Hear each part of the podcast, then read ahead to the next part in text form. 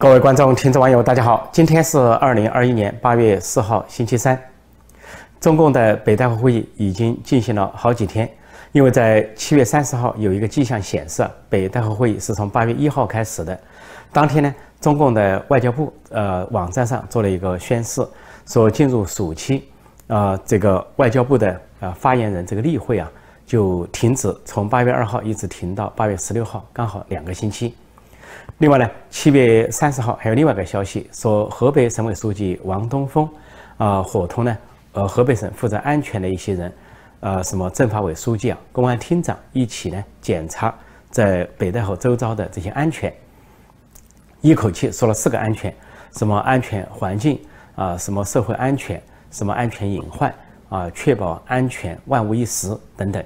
这些都表明在开北戴河会议了。那北戴河会议呢？今年我说过是非常重要、话题敏感，因为有关明年二十大人事重组。那么这个时候呢，党媒党报目前还掌握在习近平手上，是因为中宣部长啊黄坤明是习近平的人，习家军，再加上啊主管意识形态的政治局常委王沪宁是左派，在极左路线上跟习近平是啊臭味相投。在这样的情况下呢，这个党媒党报继续为习近平造势。但在八月二号刊登了一篇造势的文章，却显示呢，习近平现在面临风险，因为实在找不到政绩给他歌颂，不管是经济的、社会的，还是外交的，还是在其他方面都找不到。又有大瘟疫，又有大洪水，又有疫情复燃，又有国际孤立，怎么办呢？终于给他找了一项，因为前几天大概是七月三十号，《福建日报》刊登一篇长文，说是习近平在福建任职期间，传承和保护文化遗产，写了一篇纪实，说是在呃保传承和发展中呃保持前进的定力这类的意思。然后这篇文章讲了习近平在当时在福建厦门、宁德、福州先后为官、地方官和省官，说是保护和传承啊文化历史遗产。但是习近平上任以来，我们都知道他搞的是红色文化历史遗产是最起劲，每到一处啊去参观当年啊红军什么啊经过的地方，或者是红军发源的地方，都是红色革命的景区，强调红色景区。他所谓的文化遗产大概指红色文化遗产，因为真正的文化遗产在文化大革命被共产党破坏殆尽，后来很多都是赝品。不过在《福建日报》这篇长文呢，却在八月二号被中共的两个啊主要报纸《人民日报》和《光明日报》转载，全文转载。这个全文转载不同寻常，说在中共党史上只有三次。那么一次就是一九六五年，当时毛泽东想发一篇文章，啊，就受益了上海的一个文人叫姚文元，发一个文章说评新编历史剧《海瑞罢官》，矛头呢指向彭德怀。尽管彭德怀已经是啊被打倒，靠了边站。但是在台上执政的刘少奇等人呢，还同情他。那么，说是有一个历史剧叫《海瑞罢官》，就是为彭德怀啊鸣不平。那么，毛泽东就要找个人写文章来批判这个《海瑞罢官》新编历史剧，就在上海通过江青找了个文人叫姚文元写了这个文章。当然，这个文章当时不好在北京的报纸上刊登，《人民日报》《光明日报》等等。加上刘少奇、彭真把持了北京，按毛泽东说的话，叫针插不进，水泼不入。毛泽东却通过外围的方式，通农村包围城市，或者是啊，呃，这个京城以外的包围京城的方式发这个文章。先在上海的《文汇报》发表，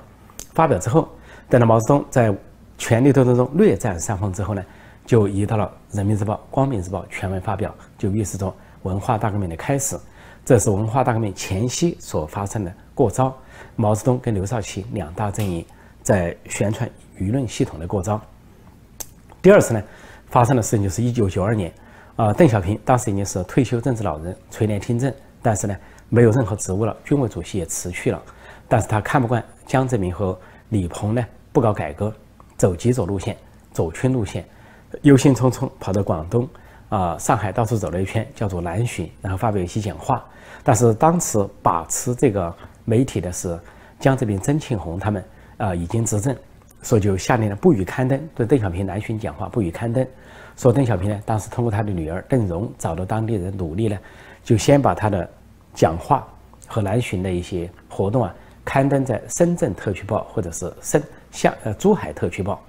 这两个报纸有一篇文章叫做《东方风来满眼春》，就是讲邓小平南巡纪时，其中有一些话敲打当时执政的江泽民和李鹏，说谁不改革谁下台，还说是警惕右，但主要是防止左，对从一九八九年六四屠杀之后三年的改革停滞甚至倒退表示不满。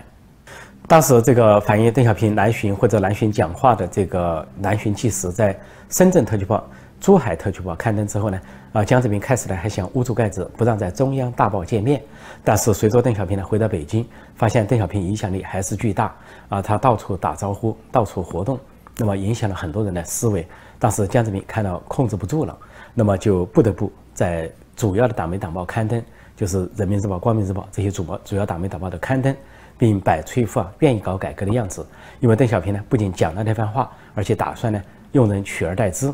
说是先后考虑了乔石、李瑞环，也考虑过软禁的赵紫阳重新启用来代替江泽民。那么当时也传出过江洛石出的这个传言，江洛指江泽民，石出指的是乔石，就是乔石取代江泽民。那么江泽民慌了手脚，最后呢他顶不过邓小平的影响力，就被迫在这个《人民日报》啊主要的媒体上刊登。这两次都是高层重大路线斗争的结果。这回呢，习近平和习近平阵营先是在《福建日报》炮制一篇文章，然后又到呃中央大报《人民日报》和《光明日报》去发表。这个态势啊，类似于当时毛泽东和江泽民这个情况，但是有一点不同，那就是当时的毛泽东是最高领导人，他当时一时失去了对北京的中央党报的控制。中央党报当时控制在刘少奇、彭真、毛泽东的对立面那边，就是《人民日报》啊，《光明日报》，或者说《解放军报》，或者当时所说的两报一刊，《人民日报》《解放军报》《红旗杂志》等。那么他通过某种权力斗争呢，使他从上海到北京逐渐掌控、重新掌控宣传喉舌。到邓小平时代呢，是邓小平已经退休，最高领导人是江泽民。那么邓小平是以在野的身份发起攻击，那么在野的身份他就不控制媒体了，媒体控制在江泽民手上。那么邓小平以在野退休老人的方式反攻江泽民，然后成功，迫使江泽民呢用这个中央大报来刊登邓小平的南巡纪实。当时都是高层斗争，啊，错综复杂或者说激化的表现，就是最高领导人面临风险。毛泽东以最高领导人避免了他的风险，而江泽民呢，最高领导人是屈服于压力之后，是另一种相反的方式，啊，避开风险。但是这回习近平呢，情况不一样，就是习近平本身掌握这个媒体，他当时掌握媒体的情况，就好像文革前这个文，如果说媒体掌握在刘少奇、彭真那一派，那么现在是掌握在习近平、习家军这边。如果说一九九二年当时的党媒党报掌握在江泽民、曾庆红手上，说习近平、习家军形式上有很大的不同，但是相同的都是中共高层的斗争面临摊牌，呃，处在这种最紧张、最激烈的对峙状态，而最高领导人本身也处于某种程度的风险。那么这回习近平和反习阵营或者政治老人之间就处在一个紧张的斗争状态。那么在大洪水、大瘟疫啊、国际处境空前孤立的处境下，召开了北戴河会议，要探讨下一年的权力重组。呃，这个时候应该说双方都是绷紧了弦在斗争。同时呢，由于在这次北戴河会议之前，习家军所掌控的河南和郑州发生大水人祸，呃，可以说表现非常的失职，而且是败坏。那么，受到以李克强为首的国务院的啊质问和问责，成立调查组要查办到底。另外，在江苏等地啊，四五个省所爆发的新一波疫情，对习家军把持的地盘也极为不利。所以这个时候，习近平呢想给自己拼凑一些政绩，实在端不出像样的政绩。那么就拼凑出这么一篇文章，说他在保护和传承文化和自然遗产。那么如果直接在大报上刊登呢，又太突兀，这么一篇长文说是占几版，那么就先到他的老根据地福建，找《福建日报》把它刊登出来，然后又以党报、中央党报、人民日报、光明日报转载的方式来给他树立某种政绩，就在北戴河开始的阶段来谈他的政绩。不过这个显得非常的勉强，也就是给他自己造势而已。用这种声势啊，三军未动，舆论先行这种造势，想来压倒啊在北戴河上的反对派、反习势力或者政治老人。但是党内外都知道这一招未必奏效，而党内的反对派或者说政治老人也未必卖账。那么习近平和习家军呢又想出另外一招，又出了另外一招，就是八月四号在北戴会召开期间，呃，这个党媒党报呃《人民日报》新华社又刊登另外一个叫做《中共党内法规体系》，由中共中央办公厅啊什么法规局啊法规办来抛出这篇长文。那么都知道，中共中央办公厅主任是丁薛祥，是习近平的亲信心腹、习家军人物，他负责炮制了这么一个文章，就表示呢说，习近平上台以来啊，结合到中共的党章，已经形成了什么党章、什么条例。 啊，什么办法啊，什么这个细则等等啊，数百项、上千项的各种各样的党内法规，以是呢对北戴河与会者进行敲打，不管是习阵营、反习阵营还是政治老人，意思要遵守党内法规。不过呢，刊登这个党内法规其实也吓不到其他各派，因为你刊登法规的是第一条就是党章，而习近平和习家军是明显的自己就在违反党章，因为一九八二年通过的党章就规定一条，说党禁止一切形式的个人崇拜。但是习近平上任以来，尤其第二个任期大搞个人崇拜，党媒党报每天的头版头条都是习近平，为习近平啊唱好百工，歌功颂德，几乎这个党。 头版头条离了习近平，似乎就办不下去报纸了，而其他报甚至省市的报也都跟进。这种赤裸裸违反党章的行为呢，就是习近平、习家军谈党内法规站不住脚，因为自己带头违反，所以拿到北戴河上来使用呀，也可以说起不到作用，或者说压不住阵脚。而就在北戴会召开这个早期阶段呢，又传出一个消息啊，习近平以某种方式得罪了一个重要的红二代、红二代太子党人物。 那么这就是被称为蒙古王或者蒙古女王的布小林。那么说现在呢，习近平用另一个人取代他，而布小林还没到退休年龄，作为省部级高官，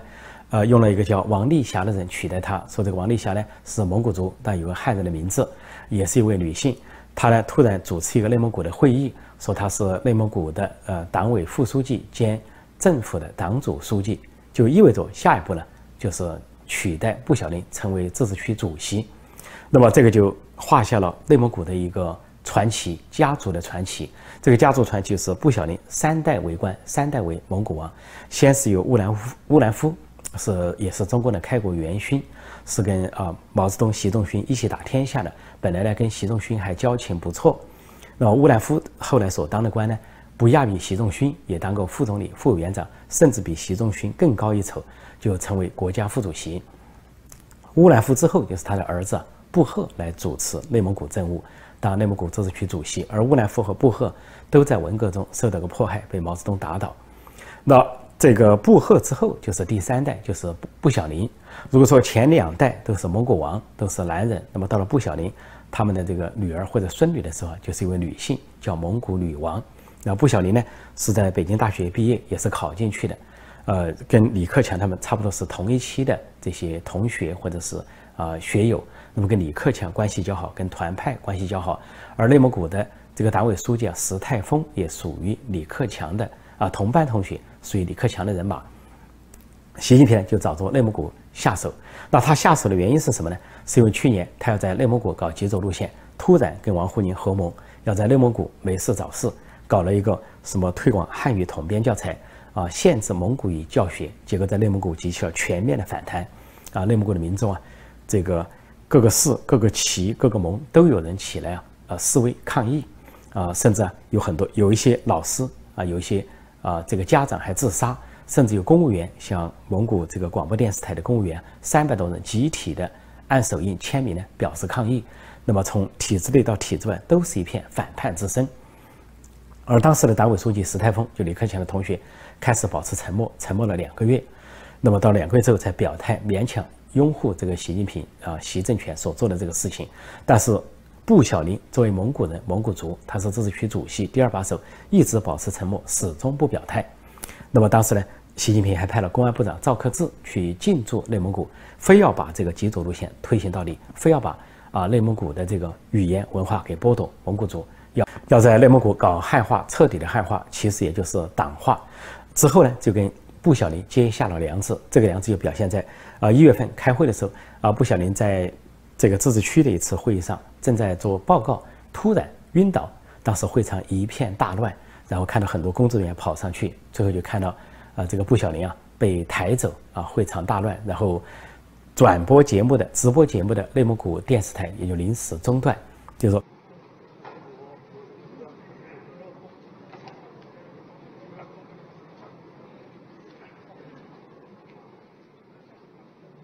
安静啊！当时的布小林恐怕不是身体问题，是身心俱疲，是精神压力，因为受到习近平极左路线的泰山压顶，而他自己呢，心不甘情不愿，不愿意接受那一套。他还是有，他毕竟是蒙古族，要保护蒙古族最后的文化和语言传承。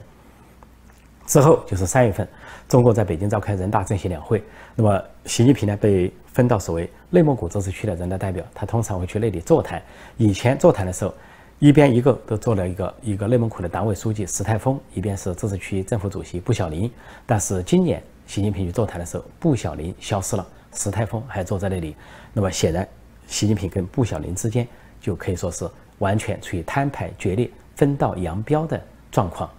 之后呢，布小林虽然还是自治区政府主席，但是他的活动呢是有区分，凡是涉及到国计民生、跟内蒙古这些保护林区啊、发展工业、发展科技有关的会议，他就出席；但一涉及到务虚的、跟政治学习、跟推党化有关的会议，他就缺席，显然是表达对习近平的不满。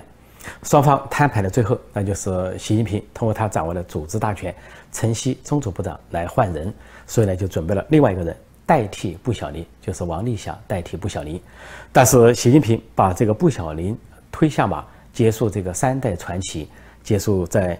内蒙古这个红二代太子党的三代传奇之后，他收获到什么呢？其实呢，呃，得到的是一个权位，可能分配给习家军或者说亲习人物，但是失去的是党心关心。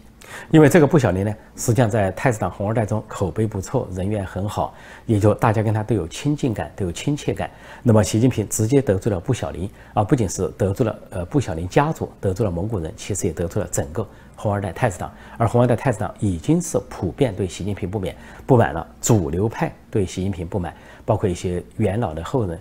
就包括刘少奇的后人、叶剑英的后人、李先念的后人。呃，陈云、陈毅这些人的后人都被习近平所得罪，那所以习近平推倒布小林，表面上看上去啊是布小林之失，但是反过来，习近平失去更多，失败更大。所以就在北大会议开始的时候，传出了这个消息，有关习近平推倒布小林这个消息啊，倒过来对习近平、习家军并不利，有可能又是一个搬起石头砸自己的脚。就在中国的北戴河会议召开之际，美国的一艘航空母舰战斗群卡尔文森号启程开往亚太地区。这次卡尔文森号携带了首次携带了最先进的第五代战斗机，一个中队十二架，啊，叫做 F 三十五 C。那么这是第一次有带这么多的第五代先进战斗机启程，而且卡尔文森号还率领了七艘啊这个舰艇啊护航，包括一艘巡洋舰、呃六艘驱逐舰，庞大的舰队。开往亚太地区。Unit level competencies and proficiencies, so each squadron working on their own specific tactical proficiencies within their own weapon systems. So F thirty-five Charlies are working on their specific readiness programs. And survivability across platforms, and that's within the carrier air wing. And once we get good at that, we'll then bring that to the ship and look to integrate that across. the ship and then ultimately the entire strike group. And so obviously the new platforms bring great capability, advanced sensor suites, you know, fast real-time information, and and with M B twenty-two a lot of flexibility.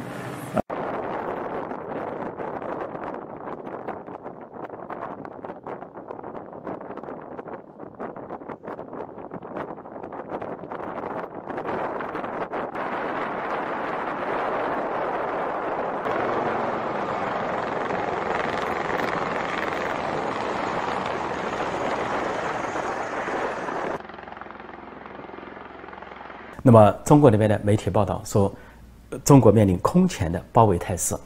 因为呃，不仅有卡尔文森号在开往亚太地区、中国近海，而在亚太地区常态巡逻的还有理工号航空母舰战斗群，还有罗斯福号航空母舰战斗群。也就是说，三支航空母舰战斗群再次汇聚中国近海或者说亚太地区。另外呢，说美国这次也开更大规模的啊全球合作军演，叫做全球军演，就联合日本、韩国。啊，印度、澳大利亚，啊，还有这个亚洲其他东南亚国家展开联合军演，而欧洲的一些国家也会参与，包括英国、德国、法国。这个最大的全球军演显然是对中共的压力。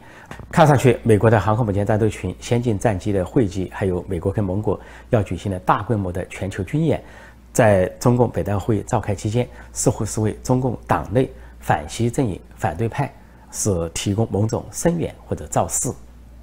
在中国的周边，呃，美国为首的第五代啊先进战机啊达到一百架，呃，因为美国呢有先进战机，包括 F 二十二。 啊 ，F 三十五 B、F 三十五 C 都属于第五代，而中国那边的第五代先进战机呢，叫做歼二零，那么它是抄袭盗版剽窃的产物，呃，它呢总共有二十到二十四架，而美国住在靠近亚太地区全缘的 F 二十二就有二十五架，那么加上在日本、在韩国啊周边所部署的 F 三十五 B、F 三十五 C。 加上卡尔文森号所带领的这个中队十二架 F 三十五 C， 总共达到一百架次先进战机，那么是对中共的第五代战机是压倒之势。因为战争一开始，啊，美国这个呃第五代先进战机就是隐形战机，首先可以推突破对方的雷达，突破对方的预警系统，深入到对方，直接摧毁对方的导弹基地啊、雷射雷达发射场，甚至是核武器发射基地。 一旦战争开始，美国的第五代战斗机就可以起到一个兵贵神速、迅雷不及掩耳、先发制人的打击态势。为此，中共的官媒、党媒呢哀叹说中国遭遇罕见包围，但他说的意思是中共遭遇罕见包围。好，今天我就暂时讲到这里，谢谢大家收看收听，再见。